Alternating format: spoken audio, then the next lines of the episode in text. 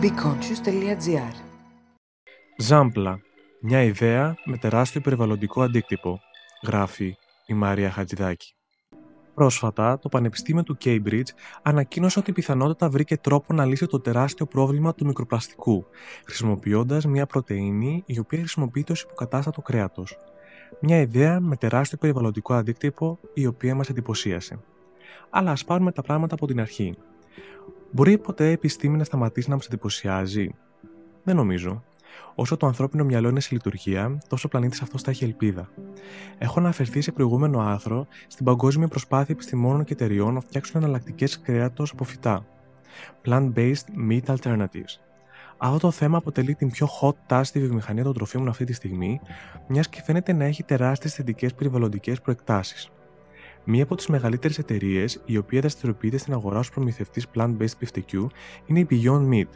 Στις 29 Απριλίου 2020, λοιπόν, ανακοινώθηκε ότι από το Πανεπιστήμιο του Cambridge η χρηματοδότηση με 2 εκατομμύρια αγγλικές λίρες μιας spin-off εταιρεία προερχόμενη από το ίδιο το Πανεπιστήμιο, η οποία με χρήση της πρωτενη μπιζελιού επιδιώκει να λύσει ένα ακόμα τεράστιο πρόβλημα της εποχής μας, το μικροπλαστικό.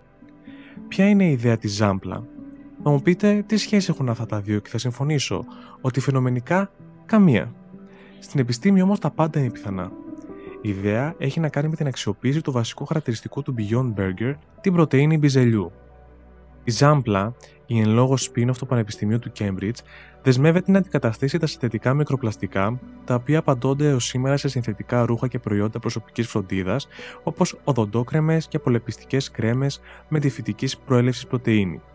Αυτή η σκέψη αποτελεί τεράστια κοινοτομία στο χώρο, αφού μέχρι τώρα η μόνη εναλλακτική η οποία έχει προταθεί για να λύσει το πρόβλημα είναι φυτικοί πολυσακχαρίτε όπως η κυταρίνη και τα άλγη, τα οποία απαιτούν μεγαλύτερη επεξεργασία και διασπώνται πιο εύκολα.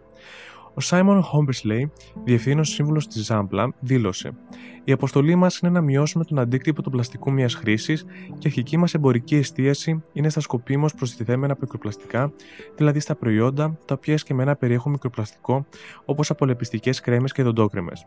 Με το νέο μας φυτικό πρωτεϊνικό υλικό, δεσμευόμαστε να βοηθήσουμε τους κατασκευαστές να κάνουν τη μετάβαση από τα παραδοσιακά πλαστικά σε εναλλακτικές λύσεις υψηλής απόδοσης, οι οποίες προστατεύουν τον πλανήτη. Η απάντηση έρχεται και πάλι από τη φύση. Η συσχέτιση της πρωτενη με το μικροπλαστικό είναι εμπνευσμένη από τη διαδικασία την οποία χρησιμοποιεί μια ράχνη για να δημιουργήσει τον ιστό της.